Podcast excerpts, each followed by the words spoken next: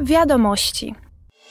W związku ze śmiercią rosyjskiego działacza Aleksieja Nawalnego, europosłowie omawiają dzisiaj stan rosyjskiej opozycji i odnoszą się do wypowiedzi rosyjskich opozycjonistów. Aleksiej Nawalny był jednym z najbardziej znanych krytyków prezydenta Władimira Putina. Zmarł w zeszły piątek w niewyjaśnionych okolicznościach podległej kolonii karnej na terenie rosyjskiej Arktyki. Odbywał tam wieloletnią karę więzienia. Tym tygodniu parlament uzgodnił z Radą przepisy, których celem jest poprawa jakości powietrza w Europie.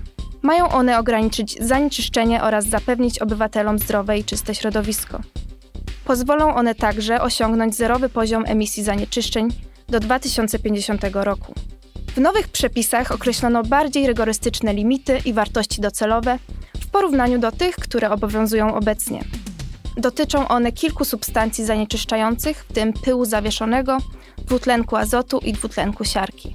Wskaźniki jakości powietrza powinny być porównywalne we wszystkich państwach członkowskich. Obywatele będą mogli ubiegać się o odszkodowania w przypadku uszczerbku na zdrowiu, gdy nowe przepisy zostaną naruszone. Każdego roku w Unii z powodu zanieczyszczenia powietrza umiera przedwcześnie około 300 tysięcy osób. Wczoraj obchodziliśmy Międzynarodowy Dzień Języka Ojczystego.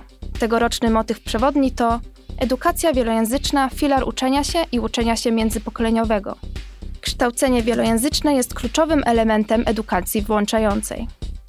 Unia posługuje się 24 językami urzędowymi. W ten sposób promuje i chroni różnorodność językową. Europosłowie mają prawo do używania każdego z tych języków.